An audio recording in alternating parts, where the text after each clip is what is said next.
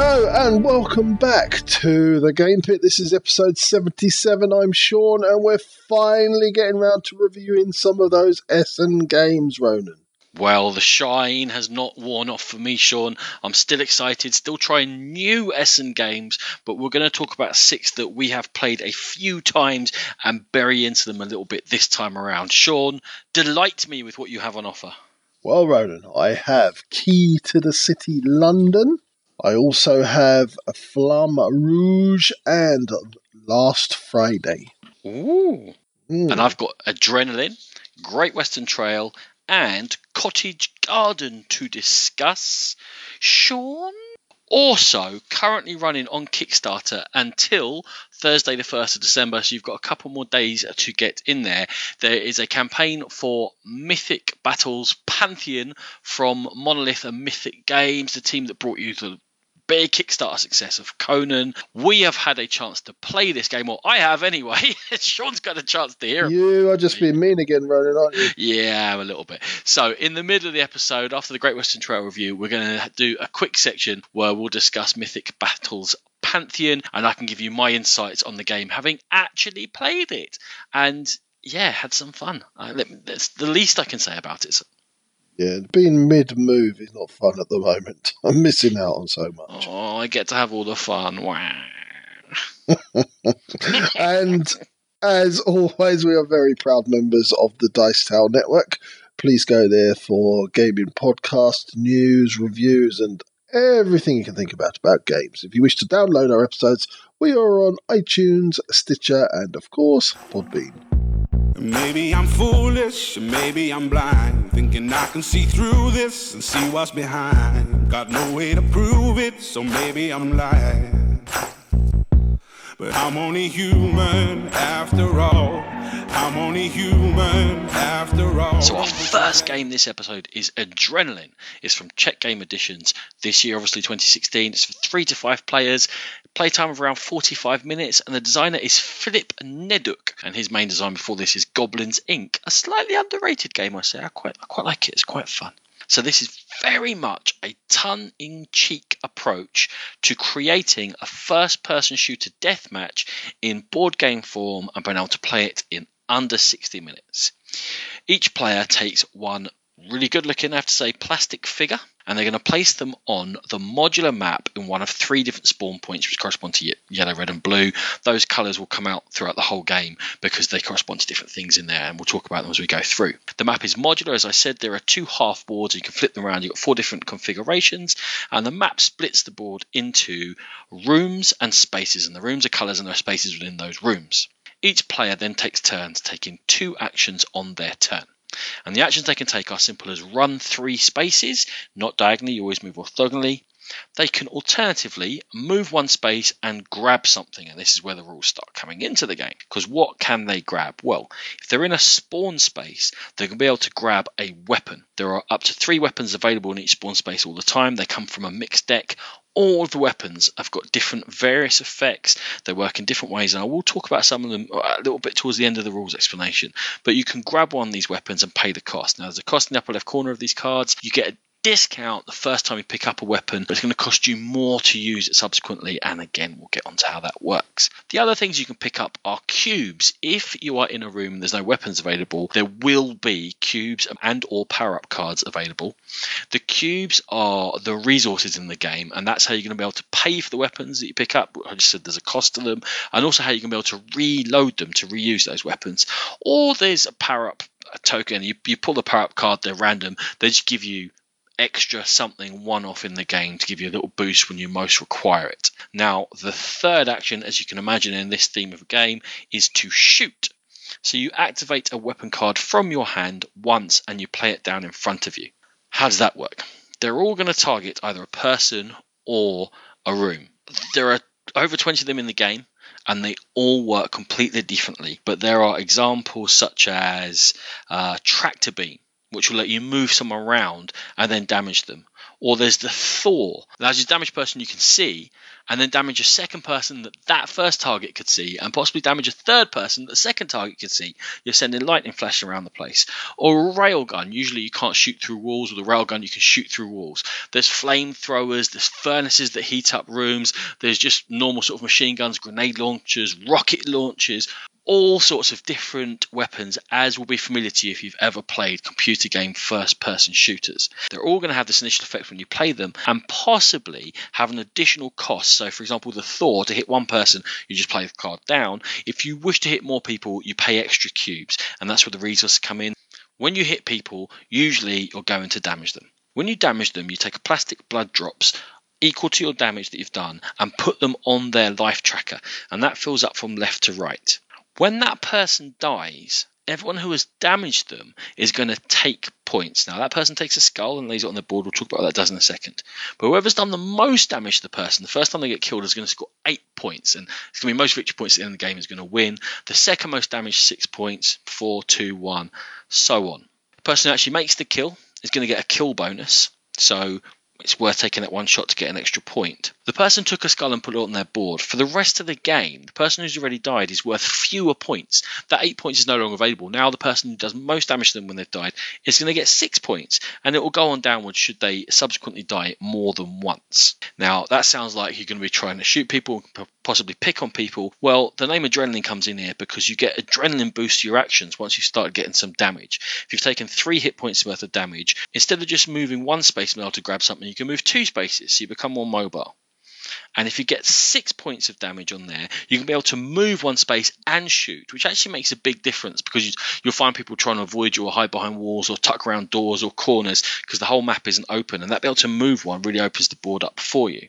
There are other things you can do when you're activating weapons on people like marks, which will add to the next damage you can do to them. If you overkill someone, if you kill them more than you need to to just to kill them, they get a mark back against you because when someone dies, they immediately respawn back in one of those respawn points with the weapons and they get going again. Now, depending upon whether you're playing the introductory game, which there's five skulls in, so five kills basically will finish the game, or you can play up to eight skulls if everyone is familiar with the game.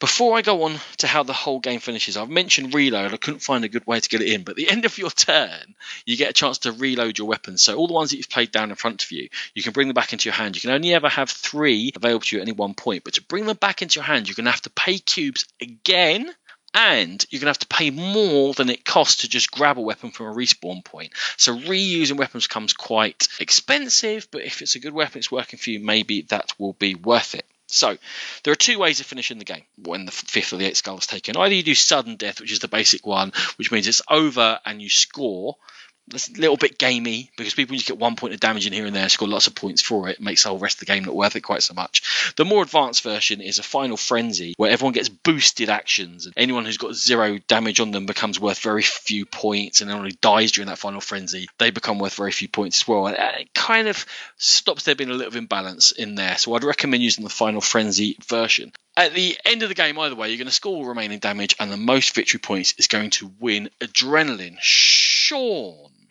thoughts for us on this one?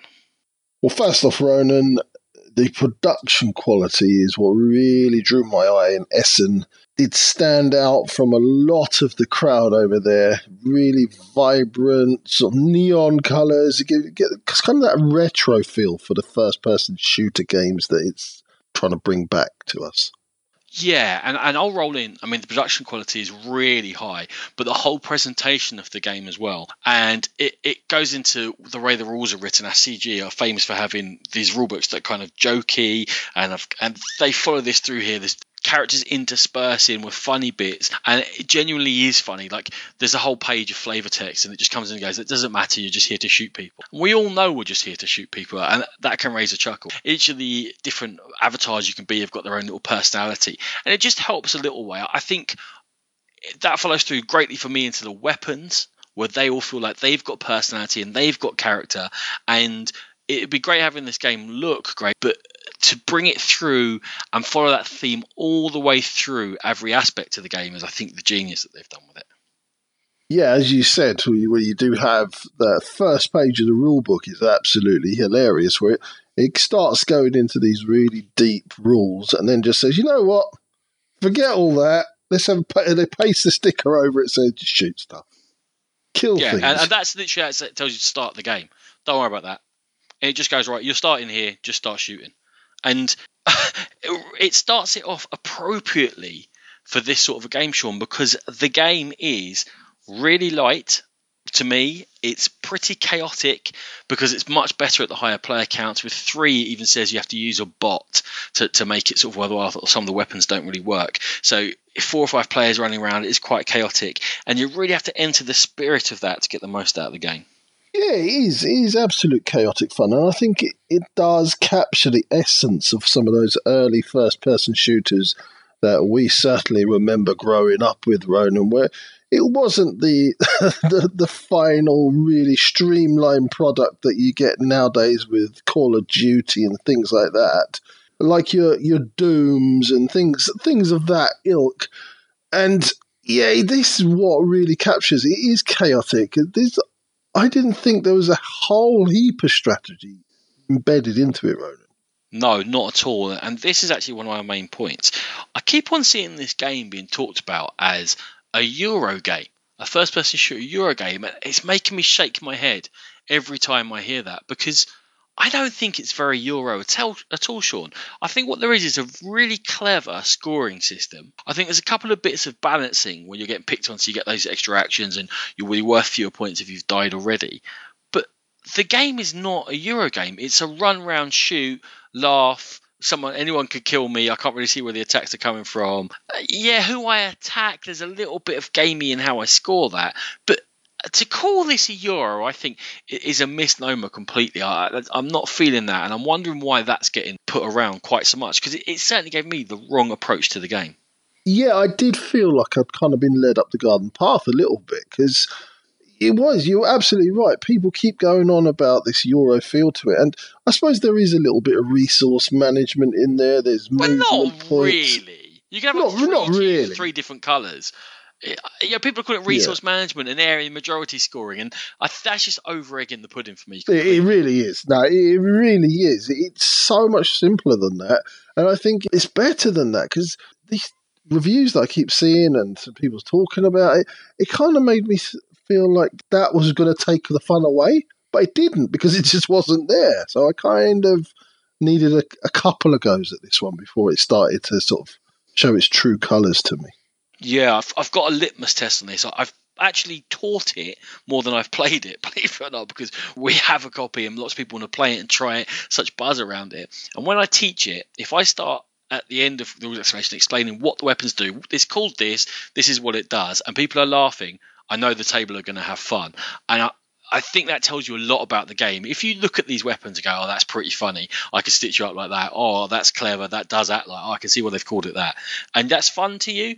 You'd enjoy the game. If you're looking at it going, "Oh, that's a bit silly," oh, it doesn't seem very balanced. You're not going to have fun with adrenaline. It, it is silly. It absolutely is. Yeah. it is, and I think I, what I really liked was the toy factor of the different weapons because there is a lot of different things to try out. They all do work differently, and I just loved going around collecting the different weapons, seeing what worked in in that mad moment, and that's one of my favourite aspects of the game. It's quite funny when if you get to know the weapons and you're then you're trying to remember who's got what in their hand because you hold the weapons in your hand until you play them and you go oh no I've just finished my turn right next to that guy, and he's got the power glove. He's going to run in and punch straight through me, and you're like, oh, idiot. After you've told yourself to stay away from him, when it comes around to your go. Uh, yeah, lots, lots of fun and mayhem to be had. Sean, your final thoughts on adrenaline? For me, Adrenaline Ronan, it, it is exactly that in a box. It is quick, fun. It's not personal because everybody's going to be shooting you. I don't see the technical side. I don't see the strategic side of this. I certainly don't see the Euro side of this. But what I do see is, is a lot of fun in a box. I think they've done everything brilliantly with this game. I think it's light. I think it's funny. I think it's fun. It's not my style of game.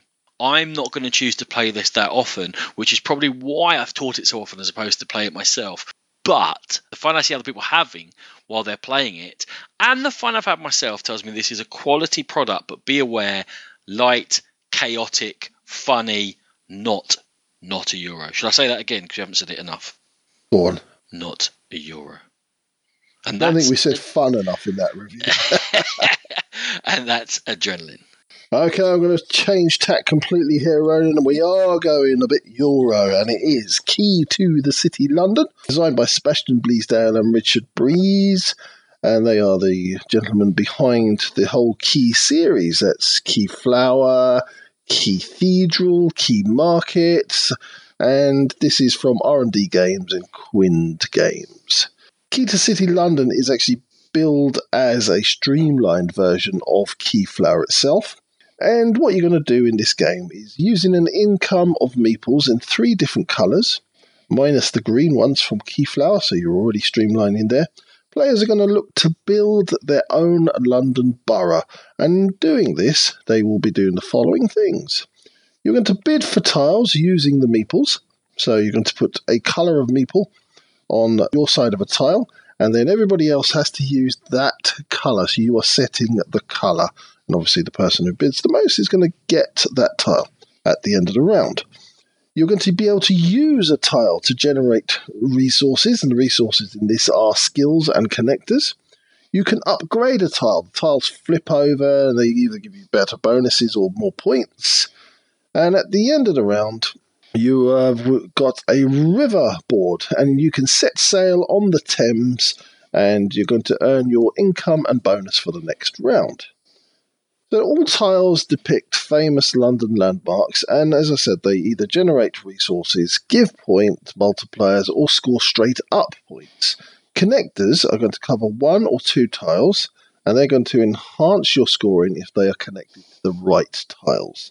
Players can use other tiles, but will lose any meeple used to that person or into the bank if it's one of the tiles in the centre of the board. So that's it's a rough outlay of Key to the City, London, Ronan. Yeah, we did preview this, Sean, and a, lot of it is going to go on Keyflower because it's such a very similar game. What they've gone here is they've gone for very clear iconography and direction in this. So much more so than Keyflower, you can see everything that's going on on the board. You can clearly see what tiles do. There are much less complicated effects on the tiles. So when someone's doing something, you can see, well, they're doing that. They, they're getting that color of connectors, which means they're setting up that tile to score or they're setting up that tile to upgrade. And that completely opens the game up, makes it much less obscure, makes the table much easier to read. And that's a good thing and a bad thing, Sean. It speeds up the game, but it simplifies the game, and that's the real conundrum that I've got with Key to City London. Is I think they've done what they've attempted to do, and now they've done it. I'm not sure I wanted them to do it. Yeah, you. Oh, is that a nail being hit on the head there? That is a nail being hit firmly on the head. Yeah. I was I was really excited about this one, and you, you've stolen everything I wanted to say. It made me appreciate what was actually in Keyflower. I'm thinking, oh yeah, Keyflower is fiddling. You can't read the other people because you, there's, there's quite a lot going on. But when you stripped it all away, I kind of wanted it back again. I wanted the green meeples. I wanted to be able to move my resources around and have to move my resources around my own tiles and yeah, this one kind of just dripped some of the stuff that I realised that I was enjoying in Keyflower away from me.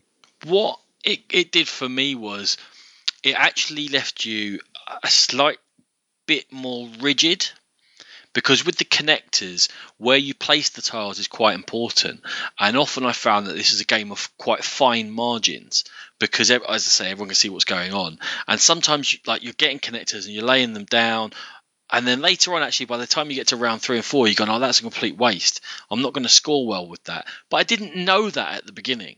I didn't know I was wasting those vital actions. Uh, that, I guess that I'm going to give that to you. That's one of the negatives I found is it's so simple that it's quite rigid.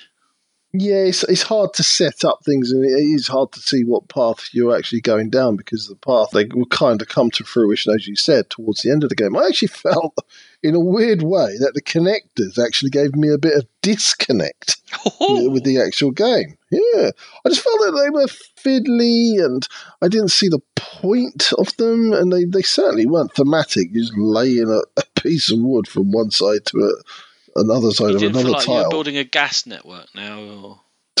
Whoa, you see, you've touched, you've touched on it there. That's the one thing I did feel like I was doing. a gas network. You were there. Yeah, builder. Yeah, with my red and yellow and brown strips of wood, I really felt like I was building a gas network. I'm glad I brought you to the heart of that particular moment. You said they felt unthematic. It was the worker things that felt unthematic to me, the bankers and architects and that, because they're just what? Why have I got that? Where did that come from? Yeah. Do you know what it felt to me like? I was playing a prototype that they hadn't quite filled out the story of the game or the motivation of the game. And I was playing a clever system with these hexes and these pieces of wood and these chips and things upgraded, and that was all cool. But what it was and why I was doing it was where I was a bit lost.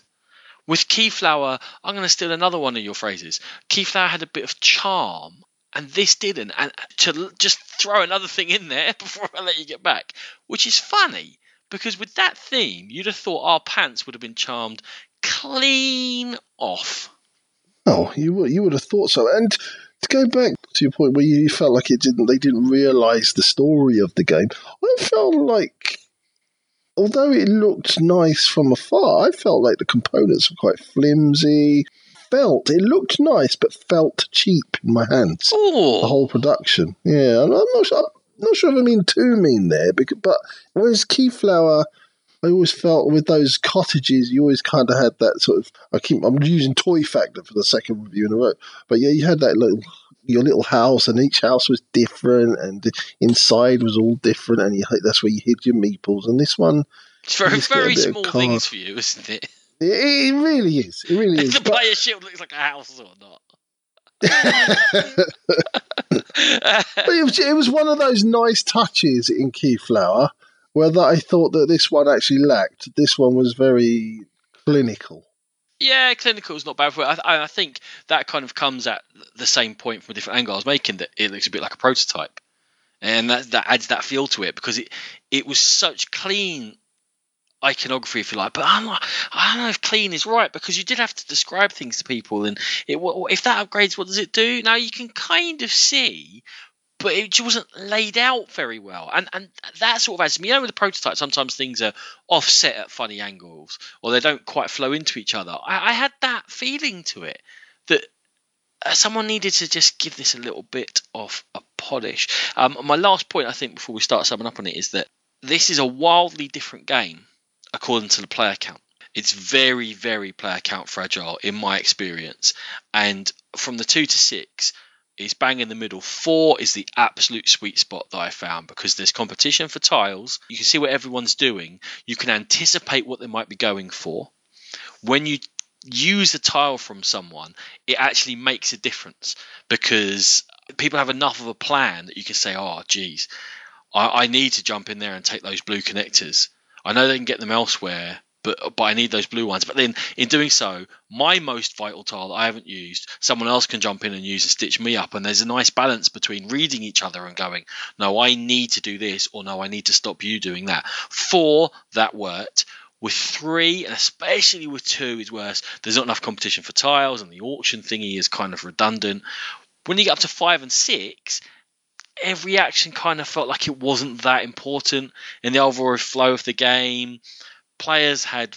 I know, the number of tiles balances the number of players, but it doesn't balance completely. Players had fewer tiles available to them, so they had less of a plan. They certainly had less flexibility, back to that rigidity I spoke about before. And I didn't really care what the person two spaces away from me was doing because that was too much to keep track of. Yeah, it absolutely is. Like two players, the, it has zero interaction.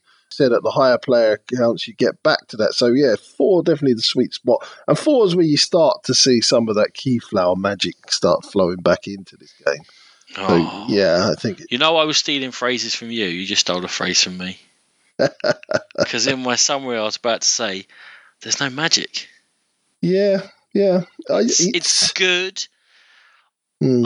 I, if you ask me, and we spoke about Keith before, I said there's a lot going on, gives me a headache. I actually like the changes, but I guess I kind of don't know what I want because they made the changes. I go, yeah, I like them. Do you like the game though? Um, yeah, it's good. I'm happy to play it. Is it as good as Keyflower? No.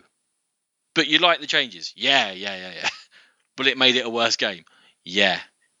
Is that making any sense? Yeah, you're, you're sounding like your 10 year old. yes and no. A but no. So uh, for me, Key to City London, I like the changes they made from Keyflower. It's the other changes, I guess, that I don't like. It all felt a little bit soulless. It wasn't that well presented, and I just felt this game lacks a heart. But but Yeah. I'll, I'll play it. I'm happy to play it. Just didn't fall in love with it. It is one of those ones. I think we're probably being a little bit uh, sounding a little bit more harsh than we would normally do because we were quite excited about this, because we were fans of Keyflower, and because it's about London. So this one really had pressed a lot of our pre-Essen buttons. It just hasn't lived up to the the pre-Essen hype that we have given it ourselves. I think it is it's a perfectly decent game. If I hadn't played Keyflower, I probably would really like this one. But I have played Keyflower, and I want that bit of complexity that is in Keyflower. I want that bit of love and attention to detail that Keyflower has over this one. So, a narrow miss for me is Key to the City, London. Oh, a bit of a disappointment after excitement pre Essen there. Yeah. Okay, another game we were excited about pre Essen Sean is Great Western Trail. We used to play for Great Western Rugby, didn't we? this we should we should love this. Well, there you go. It's another one we've built up the old hype for. Okay, this is from Stronghold and Pegasus Games. Two to four players, 75 to 150 minute playtime, player count dependent there. The designer is Alexander Pfister, famous for Isle of Skye, Broom Service, Mombasa. Now, this is quite a heavy game. I'm going to do my level best to give you the rules in as short a time as possible, and I think Sean's going to put a stopwatch on me, and he's going to stop me if I hit the 30 minute mark, right? Ah, dear. We've talked about this. Okay, 30 minutes. I promise I'll come in under. Right. Each player. What? Three minutes. Get it done. Ah! Each player is a cattle baron driving a herd to Kansas repeatedly up to seven or eight times in the game, if you're lucky, to sell the herd in Kansas and ship it across America. In game terms, you are represented by one cowboy on the board, and you're going to move that cowboy a number of spaces. Where it stops, you're going to activate actions, and you're going to follow a divergent path along to Kansas City, where you're going to take some actions, sell your cows, and come back again to the beginning. So I'll keep talking about cows. How are they represented? They are a deck of cards. You begin with four types of cards, all of which have a value of one or two. Uh, there are 14 of them in your initial deck. When you get to Kansas with your cowboy, you're going to have an initial hand size of four cards. You're going to be able to sell those cattle. Now, they are going to come back into your deck and discard pile, but you're going to make some money out of them. You can only sell one of each different type, given you've got a hand size of four and four different types. You're trying to manipulate it, so you have one of each type when you get to Kansas first time round. The total value of those different cards is going to be the amount of money you're going to get back into you. Then you're going to try and deliver them. Now, there's a rail track that goes around the outside of the board, and this visits different rail stations, which we'll talk about later, but different cities as well. The value of the cattle you've sold is how far you can go along this track to make your delivery and take a disc off your board, which is going to open up actions to you. I'm going to talk about this as we go through as well, but there's going to be a cost for you to making that delivery. Um, as we'll go back through and explain the other mecha- mechanisms of the game, just keep in mind you're trying to get to Kansas with a hand of differing cards which have a higher value, which will make you money, and allow you to deliver at better places to score more points. So, how do we do this? You move your cowboy, and to start with, there are only neutral buildings on the board, and the neutral buildings are going to allow you to take actions, and you choose ones, which ones to visit, and you choose what you want to do. Now, one of the ones you can go to is to hire yourself more workers. You start with one cowboy, one engineer, and one craftsman. There is a job market which refills every time someone goes to Kansas City and is the driver at the end of the game. You can hire cowboys. As you move your own cowboy around, you're going to be able to possibly visit the cattle market, which is an array of cards at the bottom of the board. They come in values 3, 4, and 5. They are strictly better than the ones you start with. They are a good thing to do. And the more cowboys you have, the cheaper and the more options you have in buying those cows and bringing them into your deck and improving the stock of your herd. You can buy engineers. Now, the more than we have, the quicker you can move your train along that track to visit the cities in order to reduce the cost of delivering to better cities. You can also use your train to visit stations and pay to upgrade them, which is going to score you some points at the end of the game. These also let you take discs off your board. I mentioned that now. You, have got your own personal tableau in front of you, which describes the rules of the game and also tells you what your restrictions are, your hand size, how far you can move, and what auxiliary actions are, are available to you and various things. And by removing discs, you give yourself extra actions, extra hand size, extra moves, and it's a good thing to do. So one of the things you can do is get your engineers in, move your train, get rid of these discs, improve overall your own personal board of actions you can do. And the last type of worker you can hire are craftsmen. They're going to let you build your own buildings.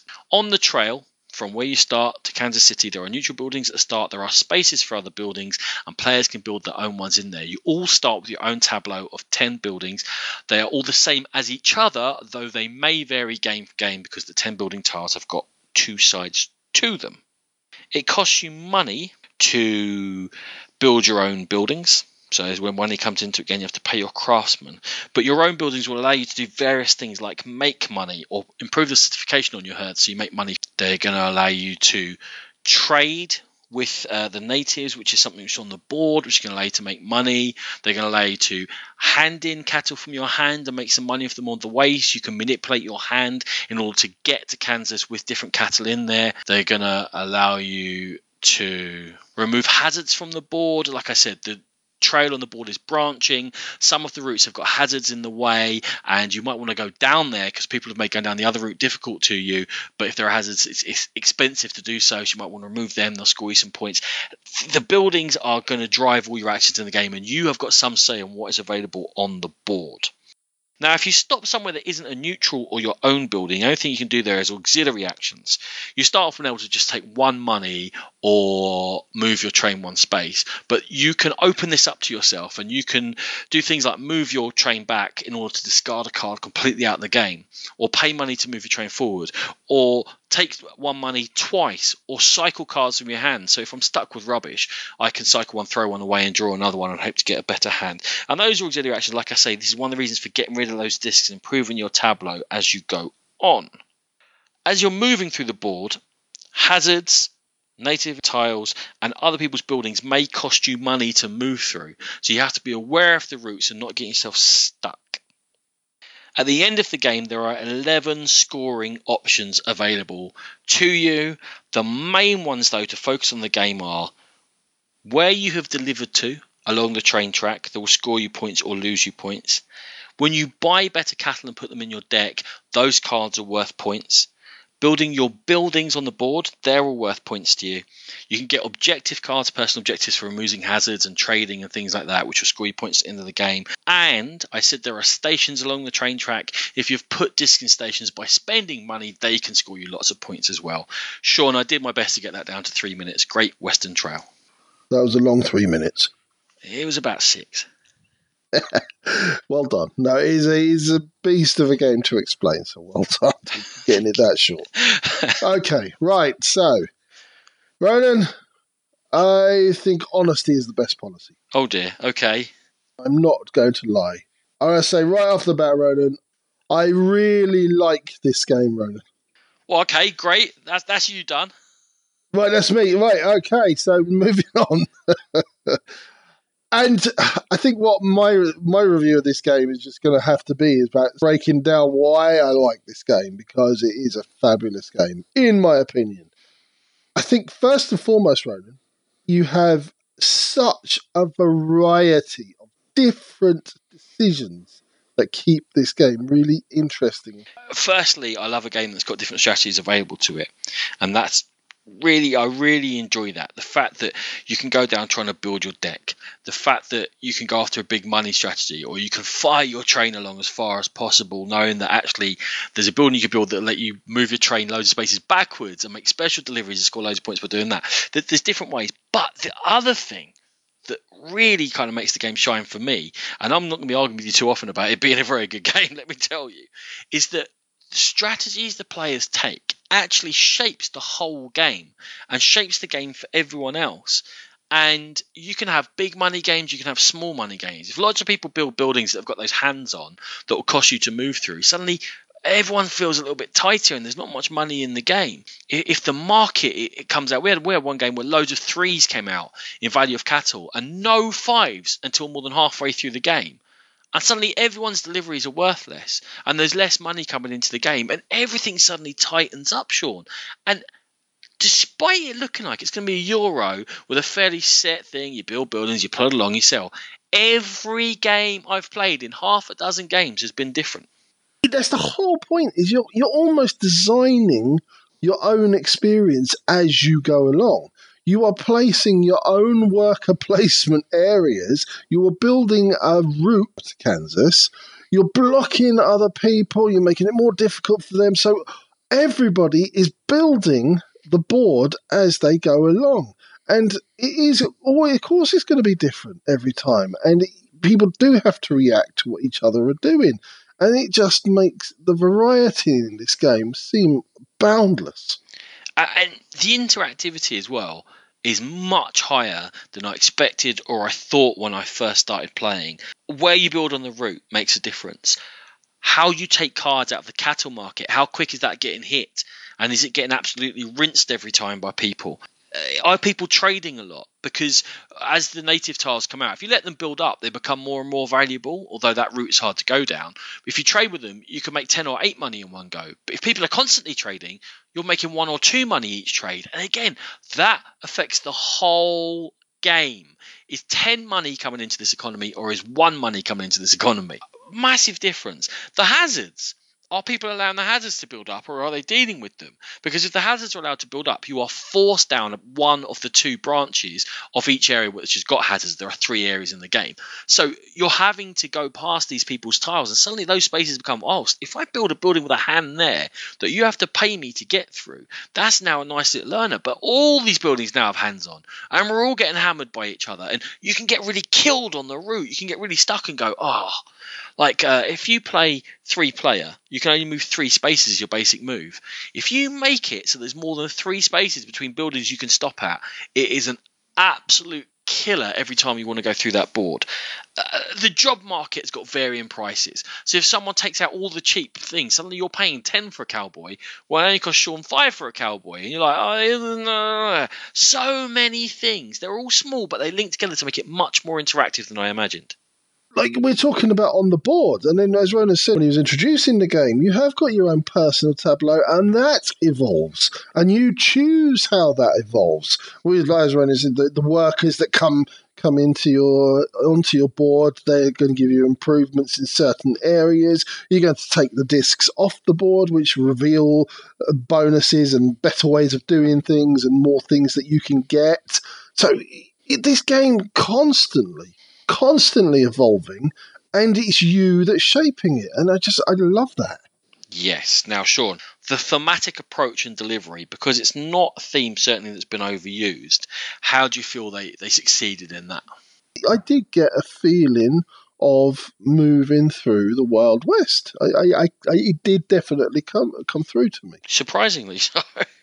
yeah. it all made sense. All you go, okay, that's that. It's it is a hard teach. It takes a while, but then it all makes sense mm. once you start playing.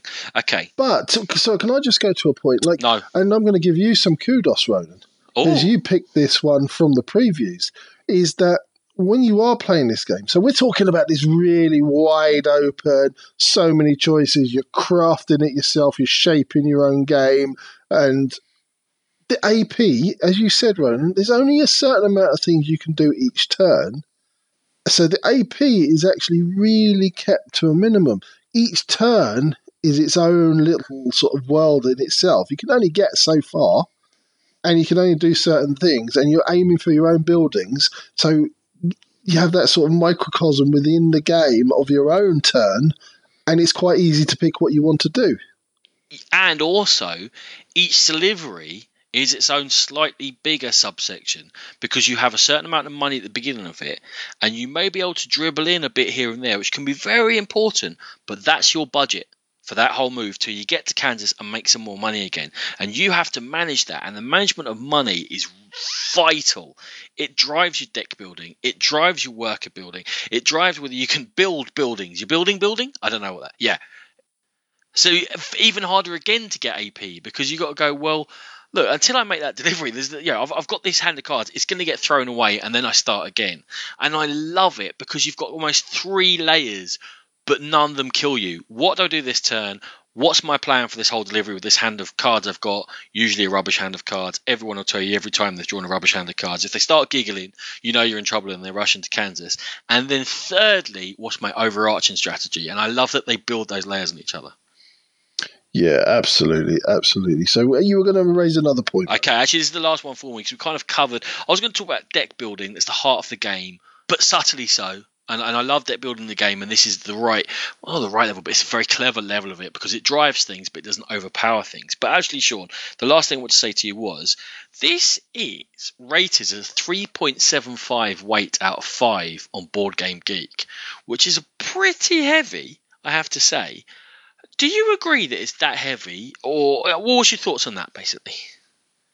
Well, it goes back to my point before, Ronan, is that if you look at this, if you step back and take a look at all the choices that you have in this game, what you're trying to achieve, the the breadth of just ability to go in different directions, then you probably say, yeah, you know what, that is overwhelming, and it is a hard teach. But once you're in the game you're playing the game, everything makes sense. Every next step or next steps are, are fairly straightforward and you know what you need to do. So it feels when you're in the game that you're actually well in control and have a very good idea of what you're trying to achieve. You're learning the game first. It does feel really meaty. So I understand why that rating is there, but I think a few plays people will start bringing that right down.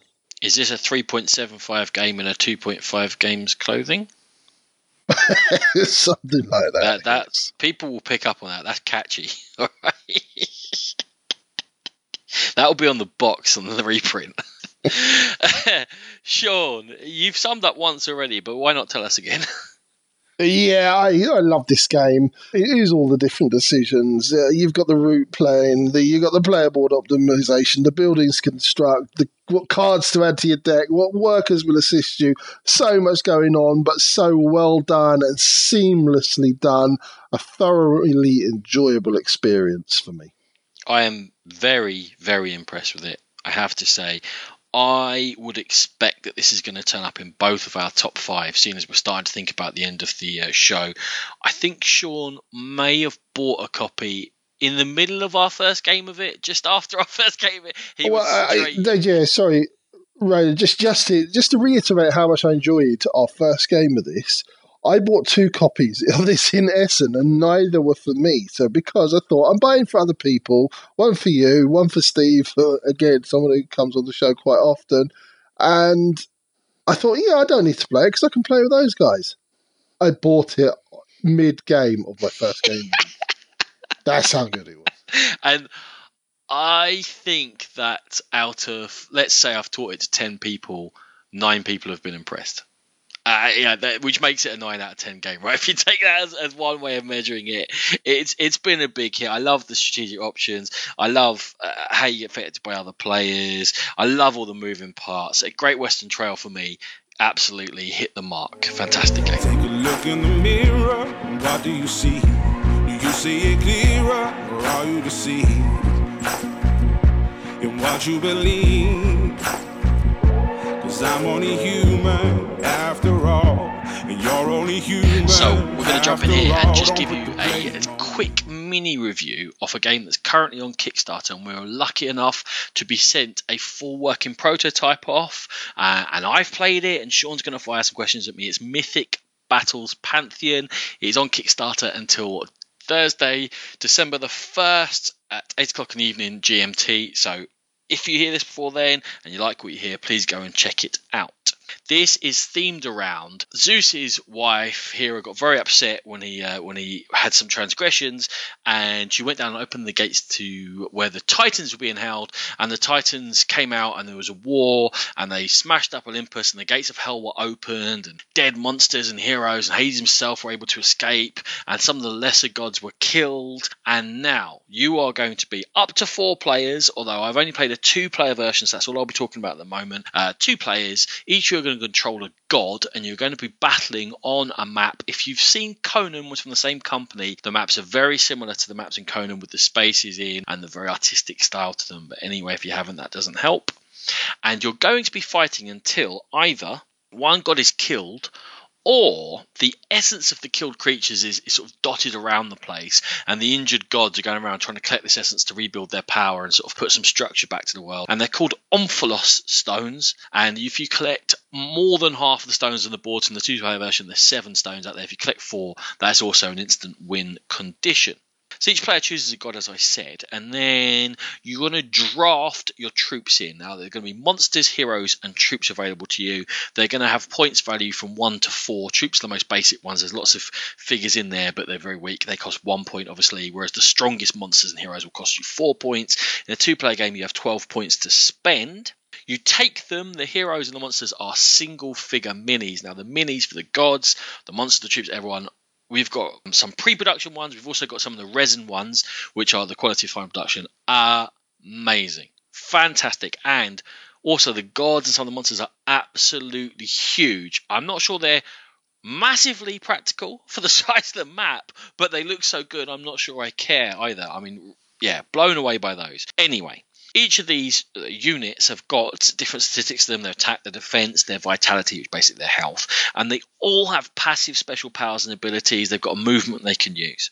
When you've drafted them in, you build up a deck, and each of those units comes with a certain number of cards. So you might have four Zeus cards, three Hydra cards, four Hercules cards, a couple of Centaur cards, whatever it is you've decided to put together into your particular sort of squad, your team. You shuffle them all up, and you take some Art of War cards, which are like Joker cards, which let you activate a second unit on your turn because usually you just activate one unit at a time, or they let you dig in for a certain card in your deck to retaliate when someone's attacked you, or they, they basically mess, mess it up and give you some tactical flexibility. And actually, I, I found very, very important how you use them and a nice addition to the game. Anyway, you're going to draw a hand of three cards plus your Art of War cards, and each turn, we draw one card, you play a card from your hand to activate that particular troop. The first time you activate it, it's going to come onto the board and do nothing else. Following that, on their activation, they're going to be able to move, they're going to be able to pick up stones, and they're going to be able to attack. There's terrain on the board, there's unit limits in different areas, so you can't all pile into one area at once.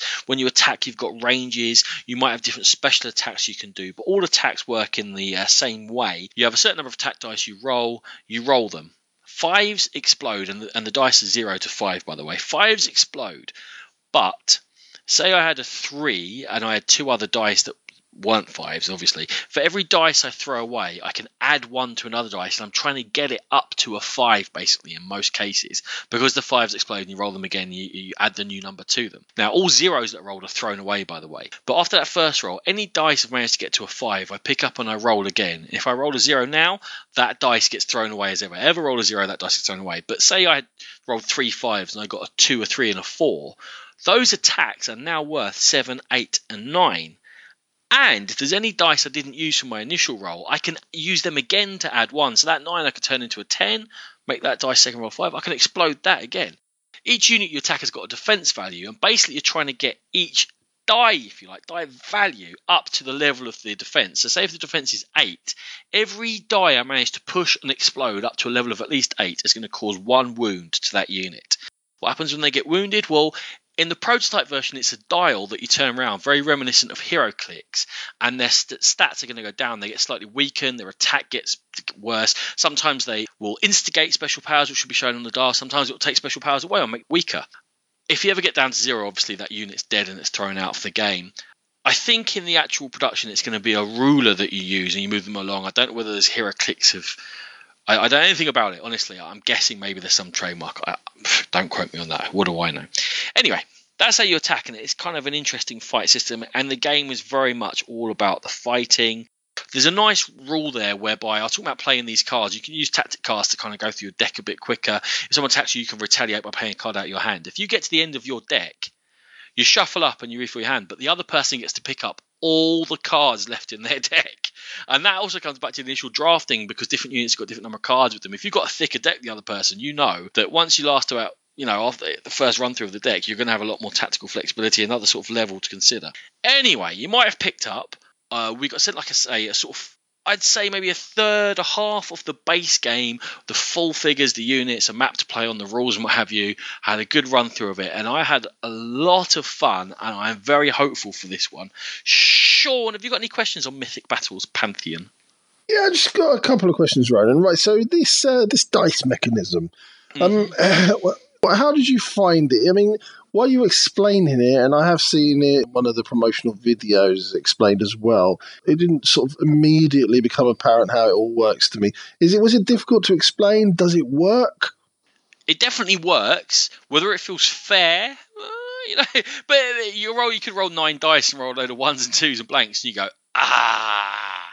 But you can mitigate it because those twos, by throwing away three other dice, you turn it into a five and it gets to explode and you go again. It's very easy once you get into it. When you explain it to people like there, when I said to you guys, you probably went, "What's he talking about? He's just talking about fives and numbers and exploding." But if I show you, I show you once, takes thirty seconds, you'll go, "Oh yeah, I've got that."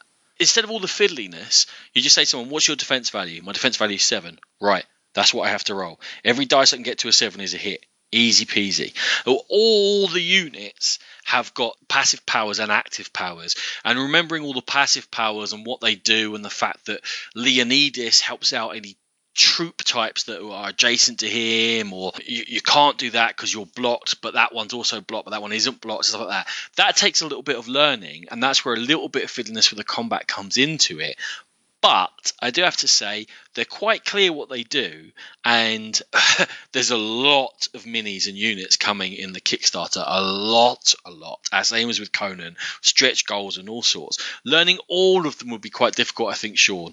But if you just kept it to a set limit to start with and got to learn certain units, because you have to know what the other person's units do in order to make the right decisions. But combat itself, the basic mechanism is very easy. Okay, two more questions. Yes. Player count. You've played this two player. Yeah. How well can you see it scaling up to three and four? I think that you'd want all experienced players to be in there with three or four players. I know you can do team variety or, or, or, or yeah, different ways. Also, you'd probably need a bigger map. The map is not huge. Uh, it's very much sort of a limited scale. It's much more about how you use your deck and how you use your powers rather than movement and, and you making clever use of, of cover and things like that. So I, I'd definitely start two player because of the fact that every single unit has got three or four unique abilities to it. I'd start there, and then I can see it being loads of fun with four experienced players when you're able to say, "Look, I've got Cerberus," and they go, "Oh, I know what Cerberus goes. That's cool." Yeah, it's one of the things I actually really liked when I started reading about this game and on Kickstarter page and various other places was that the actual map is interactive. You you can go into sort of higher terrain to get longer bow shots and to hide in certain places and condense areas where not so many people can go in. I do like that element definitely. Lastly, is it one of my favourite games ever? Dungeon Command. Has it got an element of that going on about it? Is it is it reminiscent to that? Sell it to me. Uh, it, it is quite reminiscent of Dungeon Command, but the combat with the rolling of the dice, you, you feel that it's a little bit luckier. Also, it definitely can't drag out as long as Dungeon Command. I know that when we got into it, I know that that's quite a streamlined game, but this is really quick. The gems are there and they're going to get eaten. As long as your god is on top of a gem, for their action to activate them, they can just swallow a gem, and that's a point scored. And you only four to win the game. Quite often, you're going to use other troops to run off, grab a gem, and try and get it back to the god for the god on their turn to just swallow it. So I'd say it's quicker than Dungeon Command.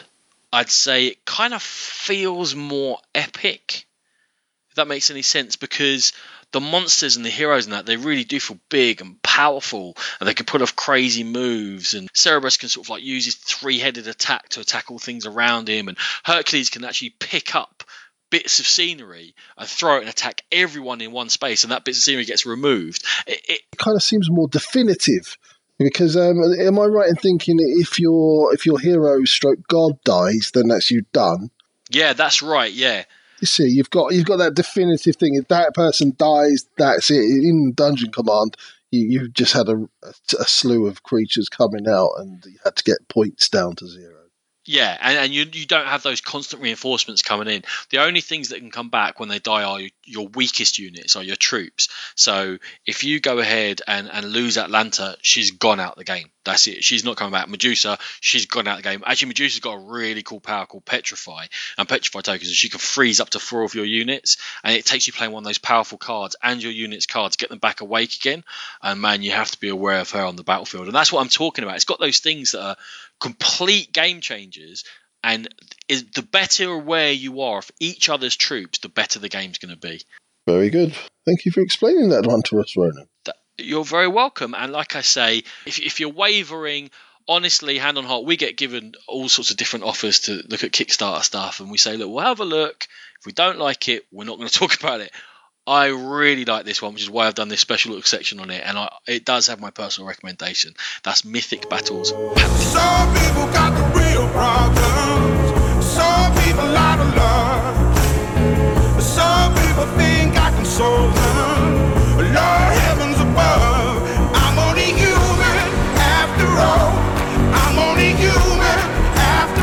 Okay, we're going to go back to the episode now and back to our main reviews, and we're going to kick off the second half of the show with Flamme Rouge, designed by Asger Harding Granerud and coming from Lautapelit.fi, playing two to four players. Flamme Rouge is a cycling race game played on a modular board with very few and very simple rules. Each player has two riders, sprinter and a rouleur, and the winner of the game is the one who crosses the finish line first with one of their riders. Each player has a deck of cards for, for each of these riders, numbering from 2 to 9, and when played, the rider will move a matching amount of spaces on the track. There's three phases. First off, you're going to choose your cards by drawing four and selecting one for each rider in turn. And then you're going to reveal those cards and move your riders. You apply a slipstream by moving packs up if they are one space adrift. And then afterwards, you're going to remove the played cards from the game. And any rider with nobody directly in front of them gains an exhaustion card. And these are the lowest value two cards. And they're going to clog up the deck. There are different stages you can put together with this uh, modular map. You have some of them with ascents and descents, and they're going to change the rule make it slightly easier to go downhill and more difficult to go uphill. And finally, there are tour rules available. That's pretty much it for Flamme Rouge rules, Ronan. It is so simple, Sean, and it is such a smooth gameplay experience. It's completely simultaneous. Everyone's making their own little decisions to flip them over, and you see what happens. It's got that instant gratification of flip, what happens on the board. That's funny. Yes, very, very simple gameplay, but definitely more than the sum of its parts, I think. There, there's definitely thought has got to go into it. You've got to try and read what other people are doing. For me, for that element, I think the tracks are a little bit too short. I think they could do have been a bit longer, and then you'd have to think a little bit more about what was going on. You have to save your energy because currently, certainly a lot of the courses, it doesn't feel that punishing to just fire off, and, and yeah, I don't feel wary about playing a seven and, and really going for it because it's quite hard to die at the end of it. All right, so By okay, die, so I mean you get loads of exhaustion. yeah, you've gone straight there. So right, let's cut to the quick here, Ronan. Is there a winning strategy? You've been moderately obsessed with playing this game. Well, I, well, my daughters have. Actually, I got this out, and uh, the, you know their only interaction with cycling is me making them watch Tour de France and the Vuelta highlights and stuff, and them going, "Oh, again." this doesn't happen four times a year. Um, and I got a cycling game out. I said, "Oh, give it a go." Oh, Dad, give it a go. Oh, Dad, screaming at the end of it, scream, just so happy. They absolutely adore this game. Anyway, on certain tracks, it's not quite right because if you just fire off out of the gate and you just go for it, no one can catch you sometimes. Unless they've they've gone with you and they start playing all their best cards, they, they're not going to get there. Now the game doesn't quite punish you enough. It's it's a couple of tracks that have got the most downhills. There's one that's got an uphill finish, and that's a killer. And that's where a bit of thought comes into it. Only all the racing then is into the foot of it because you can't go more than five spaces on an uphill. So people are just crawling five at a time to get to the top. It's like, oh God, I've started off harsh on this, right? You asked me, is there a killer uh, strategy? Yes, on certain courses, just play your highest cards and go, go, go, go, go. Is there a killer strategy on other courses? No, but good players will all get there in a jumble. And yet, I still really like the game. Okay, so you are a cycling fan. How how does it for you convey those races? For me, as somebody who occasionally watches it, I feel like it conveys some of the stuff very well, like the the tactical, the the hanging back, and choosing when to strike, and the, obviously the exhaustion and fatigue of going too early, and stuff like that. It does to a certain degree. So, like, if you want to be really successful on a break, you want to on the harder courses, you want to try and rotate your riders so there's not one getting exhausted. So, if you get a breakaway in proper cycling, right, they they need to have four plus riders at least so that they can take the wind and draft it and so you need to have that rotation and you that exhaustion really works like that that you're protecting each other and you can do that the only thing is it doesn't happen enough that's the only thing. Like it's so good, it's so funny. You can get dropped off the back and miss a break. Like if you play a two card and everyone else played high value cards, and then they realise they can all push. They can play high value and high value, high value, and then you never catch them. And then after three or four turns, you're getting exhaustion every time, and you're dropped out. So you can lose it early. It's like two percent away from being fantastic in that element. It's there, it's just not always there, and it doesn't always work. Like drafting's a bit too easy sometimes. Like because if you get a one space right all the way through, the bloke who's seven spaces behind will suddenly draft three or four spaces upwards because you've got these one spot gaps in between, and you go. Oh, I don't know, but yeah, there should be like a maximum amount you can go forward on a draft or something like that. Yeah, going back to your your your point about maybe not bosses maybe not being long enough. See, for me, sometimes when I'm playing this game, I kind of like that they are quite short because it doesn't outstay the old welcome, and people Oh yeah, but, but when I say not end. long enough, Sean, I mean by like ten spaces. Yeah, maybe. Yeah, I mean by like yeah. a turn or two turns. That's that's how close it is. It's that you can have, your deck can be rinsed, rinsed, nothing but exhaustion left. But if you draw that last seven cards, you're going to win, and no one could have caught you. It doesn't always work. Sometimes people get caught on the line, and there is that variability. But it can come down to card draw, whether there's no tactics at all in it. So moving away slightly from the, the theme of the game and uh, the actual gameplay, the the art choice. There's there's some strange artwork going. on. There's some fiercely ugly riders. it's funny because you look at it and like yeah the fellas they do look a bit sort of misshapen and not really human and yet my kids who claimed last episode they're all about the art quite like them in the way that they kind of point at them and go oh, i like that dude look at his moustache oh look how ugly that one is he's mine so it's kind of charmingly ugly He's char- That's a good way of putting it. Charmingly ugly because some of Like them really are quite strikingly ugly looking creatures. yeah, so I'm kind of feeling that you're kind of a little bit torn on this one, man. i'm not torn i'm not torn at all i love it it's just Okay. not the, it, it's everyone can understand it. You can teach it to non-gamers, to, to reasonably aged kids. You, you can teach it to proper gamers, and they'll go, "Oh, I can see the gamey bit in that." And then non-gamers, you know, the minute there's a break on, they go, "Hold on, I'd never taught it that someone didn't go, can we play it again? Even Yeah. non-gamers, oh, can we play that again? Yeah, let's play it again. Great. Three player is best because I think with four player drafting is a bit too easy. The, the track is a bit too crowded. It actually reduces the tactics in play. So three player is the sweet spot for me. I, absolutely love it. It just needed that tiny little polish, that tiny little. And I know that uh, Asger has been, he's heard about this, that the breakaway wo- working. I know he's working on a five or six player expansion to it. So clearly Flamme Rouge has been successful because the expansion's in the works. when I'm rating it on BGG, I find myself torn because I'm going, I love playing it, but I know there's flaws. But it's charming enough that I don't care. So Flamme Rouge, I, I think is a great gateway game. Honestly, uh, probably all the things I'm talking about. When you teach it to, to gate as a gateway and newer games like that, they not even care, not interested, don't even notice. It's probably me being a bit of a miserable old gamer. Git. we had the question and answer session with Mythic Battles Pantheon before, and this one kind of carried on in that vein because I'm so interested in you as a as a cycling fan, uh, how your take of it is. So, one more question before I sum up to you is comparison with Leader One. Where how, where does this You sit?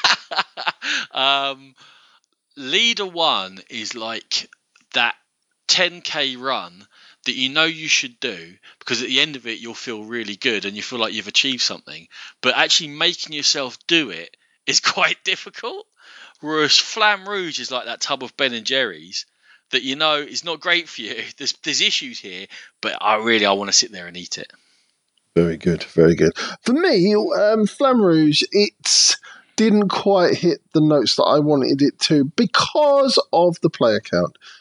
Uh, so most of my gaming is two player, and I didn't really think it worked at all with two players. It's built to work with two players, but I, I wouldn't. If if you are going to play with two players, maybe play with two teams. Have two teams each, and maybe try and work it that way. A bit of house ruling, but yeah, it does come alive with three and four players. I do enjoy it. I bought it, but Ronan and his children enjoyed it so much, I've I've actually given it to them. So yeah, not quite as enjoyable as Ronan, but st- certainly a very decent game. you, you're a good cousin and uncle And that was Flamme Rouge. Okay, our penultimate game this time round is Cottage Garden. This is from edition Spielwiese. One to four players, 45 to 60 minutes. Designed by Uwe Rosenberg, designer of Patchwork and A Feast for Odin, and certainly sharing a mechanism with those games, and Agricola and Caverna. And let's keep on going with how many games he's designed, shall we?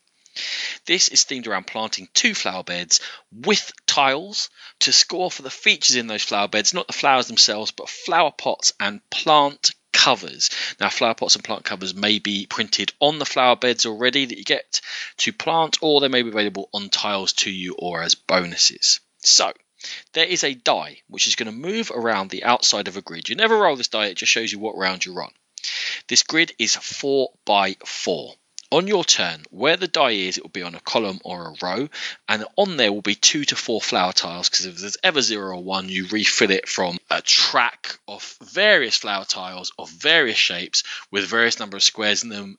If you know patchwork, very similar tiles to the patchwork tiles, only these have got flowers on them, and they're all in like those Tetris shapes and place, and L's and S's and squares and and long ones and all the rest of it. So you take one of those tiles if you wish to. If you don't wish to do that, you can take a flower pot and plop it onto your board. Should be worth a point to you anyway. Uh, if you take a tile, you plant it onto one of two flower beds you have in front of you. The flower beds are a five by five grid.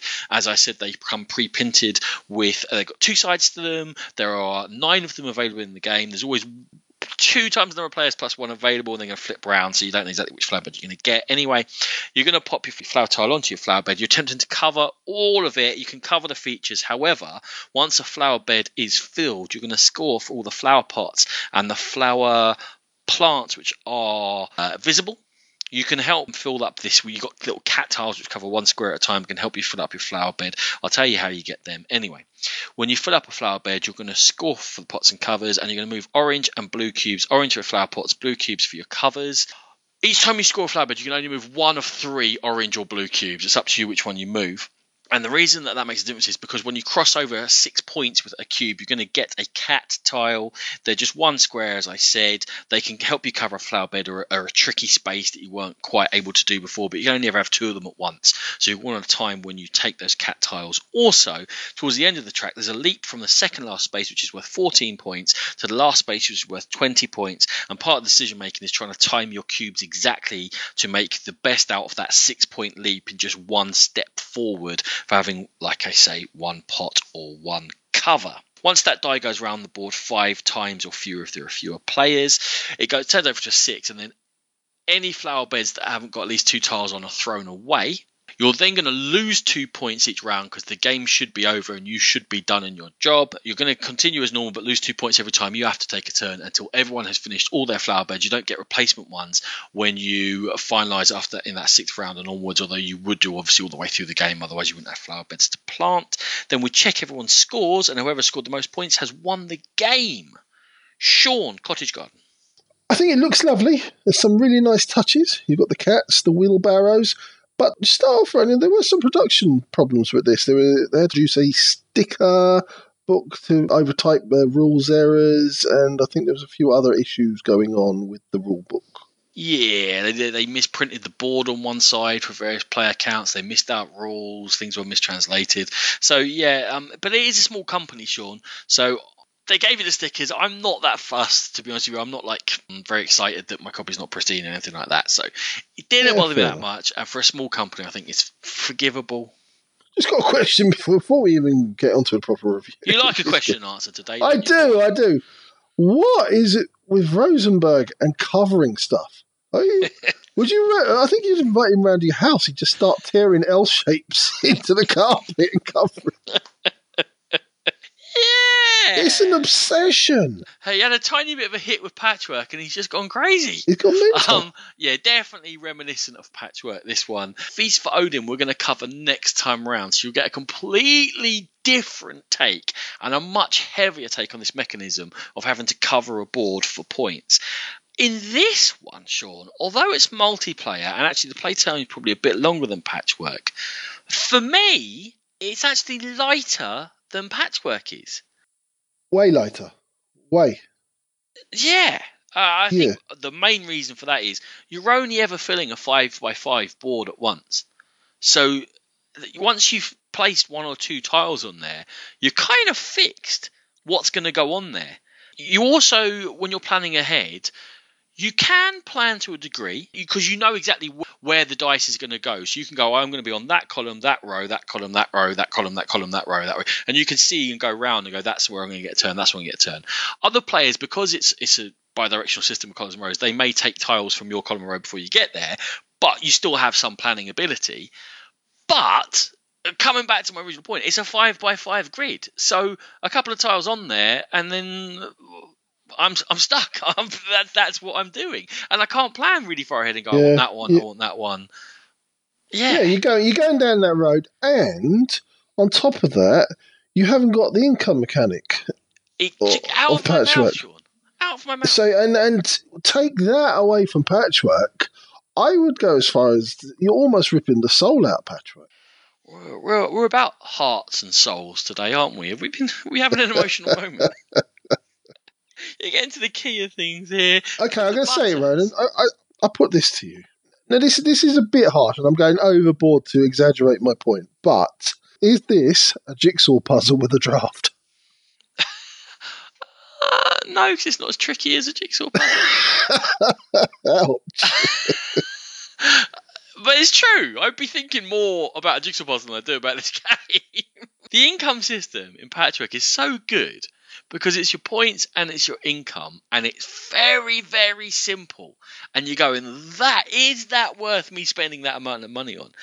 In this, they've lightened the game but brought in convoluted scoring, where you've got six scoring cubes for no good reason.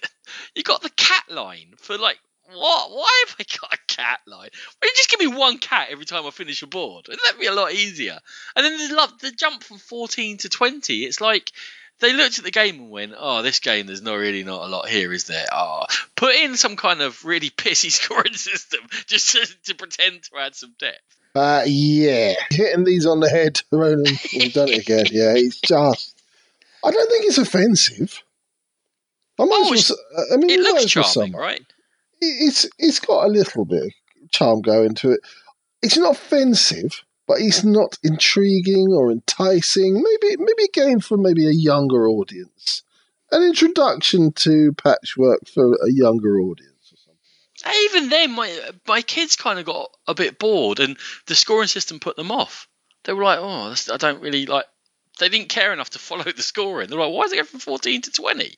Like even a little kid can look at that and go, "Why is it go from 14 to 20?" That's I can count to 20, buddy. That's not how counting works.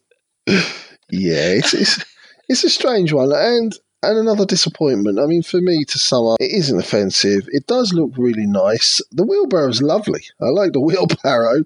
The cats in it are cool, but as I said before, you've just ripped the heart with taking that scoring uh, mechanism and the income mechanic that sort of melds into one from Patchwork. You're ripping everything that I really like about Patchwork out of it, and you're left with puzzle like a jigsaw puzzle with a draft.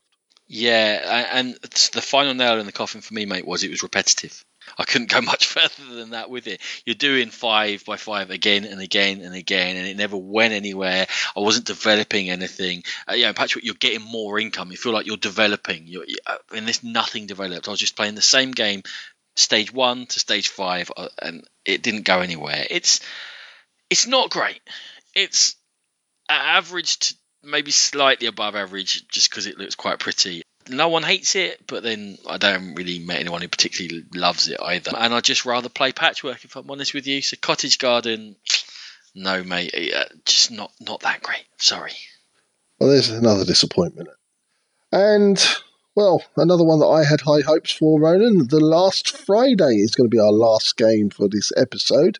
Designed by Antonio Ferrara and Sebastiano Fiorillo from Ares Games 2 to 6 players. It is inspired by slasher movies like Friday the 13th.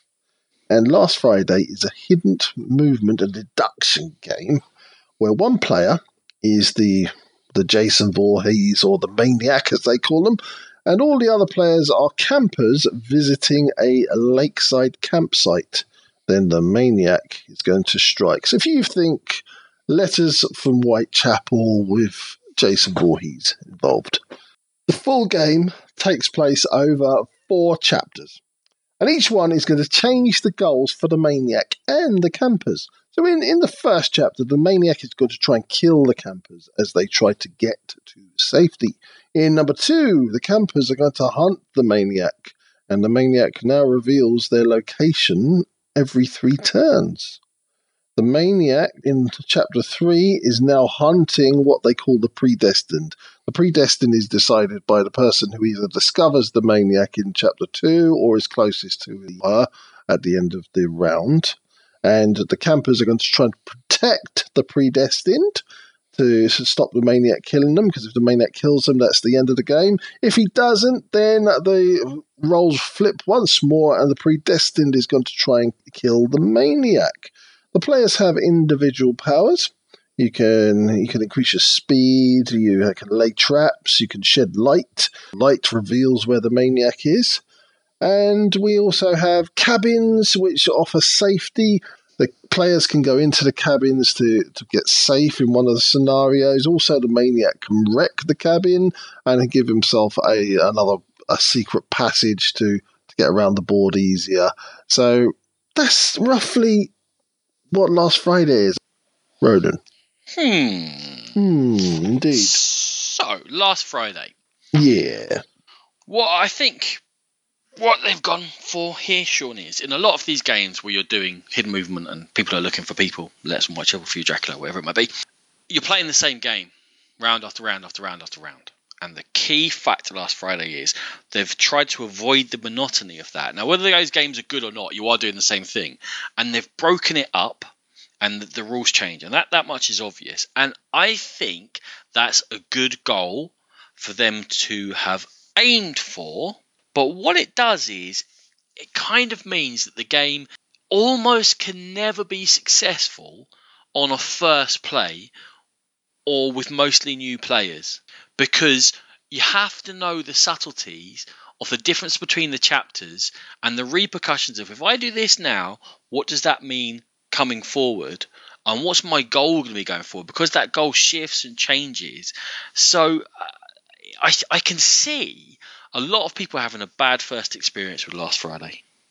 Yeah, my first experience was, um, I think, possibly slightly mild disappointment.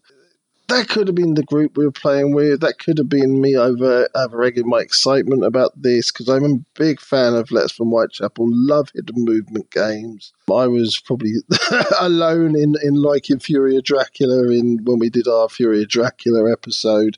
So uh, definitely one that I had built up. Now, if we're going to get down to nitty gritty of this one, Ron, I think that the chapters are a good idea. They definitely raise it above the level of some of the other hidden movement games out there, but I think they pushed it a little bit too far. I think they could have reined it in and maybe three chapters was enough. It's certainly in our first few games. By the time we got to the third chapter, people were kind of ready for that to be the last chapter. Yeah, they were. Let me ask you this though: if something was simple as clear player aids, which showed people what the changes were from the chapters round to round, what the rule changes were, and what they were trying to do, how much of that would have removed the kind of fatigue they were getting? Because the game's not that long. And the chapters are not that long at all. They can be like half an hour each. Okay, that adds up to a two hour game, but you're talking about after two chapters, people being ready to go. And, and I think that's because people are feeling like, oh, what have I got to learn this time? What am I trying to do? I don't really care. Because it needs to be better presented to them. They need to have a clear way of going. This is the overall arc. This is where you're going, and and it's hard to convey on the first play. It is, and I think that you're absolutely right. Player aids, etc. I think also the person who is teaching the game has a little bit of responsibility in this one. You have to you have to build up the scenario. You have to build up the what's what's going on. You almost have to sell the game, which is not something you you generally like to have to do. Surely the game should sell itself. But I think with this one, you almost have to sell it yourself and sort of build up the excitement and talk to people about what's going on and and as you said, explain the subtle little nuances that are going on in each of these chapters.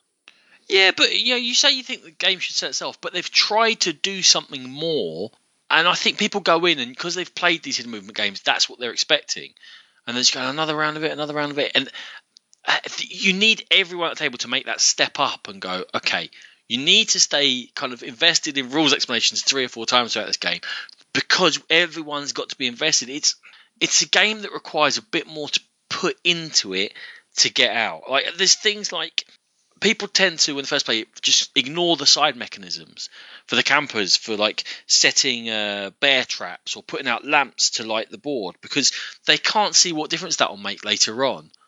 And then after a playthrough, and maybe that you're right, the person who's teaching needs to be like, look, maybe we could put a lamp here because then if he moves through here at any point, the maniac, then we're going to know where he is. Or eh, if we put a bear trap here, that stops them from being able to go down that particular route, which helps us out maybe. I think you're right. And a funny little one uh, for me, I'll stop talking about letters from Whitechapel anytime soon. Um, won't.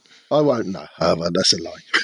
I think I actually, while I was playing this, I was actually starting to wonder would people who really like Letters from Whitechapel necessarily like this one? Because with Letters from Whitechapel, it's all about the ramping up of everything as you go through the game. You're getting closer to the killer. The killer's got less time to move around. You're building up those clues. You're building up your web, and then just closing in on them slowly. This one, it kind of resets, go again, completely different scenario. Reset, go again, completely different scenario. So you're having to stop and start a lot. Whereas what Letters Whitechapel is, it goes in increments. I, I do know what you're saying. It's have they given us enough for the extra that they've they've loaded on? Is there a balance to it? And also, while I keep trying, as much as I'm trying to defend the game, there are some rough edges to it. There are some things you go like. So, for example, uh, chapter one, the maniac is chasing those campers, uh, and he's trying to get to trying to get to them. But actually, at the start of chapter two, the closer the maniac is to the campers, the worse it is for them. And you kind of go, well, hold on. then at some point during chapter one, the maniac can do their maths and go, I'm not going to catch that person. I am firing off the other side of the map. And it kind of feels a bit funny. If it, it takes some of the tension away. there is definitely some some rough edges to this. One of the things I, I really did enjoy, Ronan, is just that inbuilt mechanic of adding the tension where every three turns, in some scenarios, the maniac reveals where they were three turns before that. And in some scenarios, they reveal exactly where they are every three turns. I think that, that adds to that sort of slasher feel where they're popping out of the shadows and all of a sudden standing behind you. I liked that element, definitely. I, I do like it, but I think it happens a bit too often to have that slasher element. The slasher element is I'm not sure he is, I'm not sure he is, oh, suddenly he appears. It happens so often in this game that the campers have a good idea where he is, right? They kind of go, he's there, there, there, or there. And because he wants to go in that direction, he's probably actually one of those two spots. It's funny for me, but I almost feel like there was a little bit more that both sides could do to mix it up a little. Because it is quite workoutable. You go, well, they're just going to be there, or they're going to be one of those two spaces. And it's more about then sort of the, the small minutiae of movement rather than the, I don't know, the cleverness or the subterfuge, maybe. Some people are going to game this up like they do with all hidden movement games, and they're going to spend 45 minutes working out exactly every possibility of where the person will be and then work out the best possible guess. Some people are just going to play it and go, you know what, he could be there, there, or there. Let's play on. Let's see where, see where he is. You're never going to get over that one game of Letters of Whitechapel that they, bro- they ruined it for you, are you? It was a long time ago. For 45 Uh. minutes, one turn. Yes, they worked out where I was, but they broke me. you need to move on. You need some sort of therapy. I can't believe we haven't talked about it yet, Sean. Uh, in terms of it feeling like a slasher movie, overall for you and the artwork and the theme, did that work? I think it did. The artwork is quite simple, but it does bring you back to those slasher films of the 80s and early uh, late 70s and I, I definitely got a feeling for it definitely Yeah, I like the artwork actually. It did give it a different feel. It's kind of. I almost said it feels campy there, but you know, it does feel campy, right? in, in a way. camp camp Yeah, and I like the overall presentation. And actually, I like the experience of playing last Friday. I'm aware there are rough edges, but I want to learn it. And what I really want to do is play with all people who have all played it a couple of times so that the play will get quicker. We'll all understand what's going on and the repercussions of what happens early in the game. We'll all know where the game is going to, and we can all then make clever decisions. Am I 100% confident that it will stand up to scrutiny and repeat plays and it will show that it's quite. Uh, it, because it's not as Ameritrash as you would think from the theme. It is all Mm-hmm. fairly low luck, actually. It's all down to you and what you do. And that thing we have to reveal with Maniac is means people can work out what's going on. And it hasn't got those dice rolls and there's other things that you might expect in the game. So is it tight enough to stand up to that scrutiny? I'm not sure. So I can't give it a great rating just now because there is that barrier to entry. And as well as me having a few games under my belt, want everyone else have a few games under their belt. But I will say I like it enough that I'm willing to carry on playing it. And maybe it's one we can revisit. For me, it's one of those ones that I'm always going to kind of forgive the rough edges and just give that probably one more chance than they possibly deserve. So this one hasn't really hit the high notes for me yet, but I love the theme. I love hidden movement games. So, and I really do appreciate that there are some very clever ideas in this game. The game works very hard to keep you interested like things like revealing the the maniac it, it keeps me interested. The different chapters keep me interested in the game. I think if you're a fan of slasher films fan of hidden movement i think it's definitely something you want to try out. Maybe try before you buy. I'm going to give this one a few more chances yet and i'm still hopeful that it's going to produce the goods. And that is last friday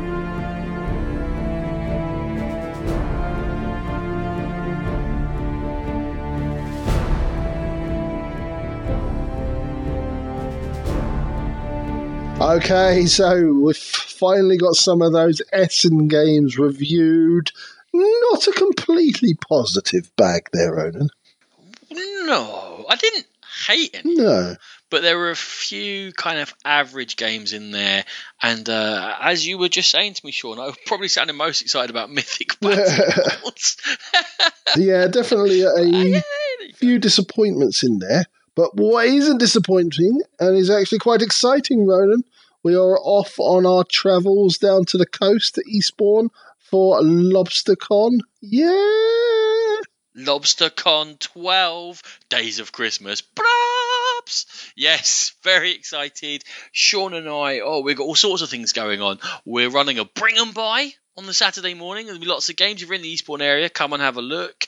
We are taking part in the raffle. For me, as one of the organisers of London Aboard, I'd like to say thank you to Brain Games, to Asmodee, to Czech Games Edition, and to Ludicreations for your support of the raffle. Thank you very much. Absolutely and of course, Brain Games. Uh, you mentioned there, we're going to have an ice cool competition, yeah, trick shot competition. Sean, are you have you warming up those fingers yeah. and thumbs? Yeah, there'll be copies to be won Absolutely. there. So if you're coming along to Eastbourne, we look forward to playing games. I'm going to try and make myself available for more gaming this time. I did far too much organising last time. I played about three games a day. I need to definitely up that ratio. Uh, I'm looking forward to some fish and chips. I'm looking forward to the crazy American diner around the corner with the great milkshakes. All great Eastbourne traditions, and the Thursday night curry Thai place, amazing. Sean, I'm getting overexcited now. You are getting Mostly overexcited. About the so that's where our next. but yeah, only about food. So that's where our next episode will be winging its way from. So hope you enjoy that. And in the meantime, we are very proud members of the Dice Tower Network. Go there for gaming reviews, videos, podcasts, all sorts going on on the Dice Tower Network. If you wish to contact us, we can be emailed at thegamepitpodcast at gmail.com. We have a Board Game Geek Guild where you can come and ask us questions, point things out to us, and generally have some fun conversations. We love joining in there. We have a Facebook page. We have a Twitter account at GamePit Podcast. We are also on Instagram. And if you wish to download our episodes, we are on Stitcher, iTunes, and of course, Podbean itself. Thank you very much for listening. Music by E. Aaron.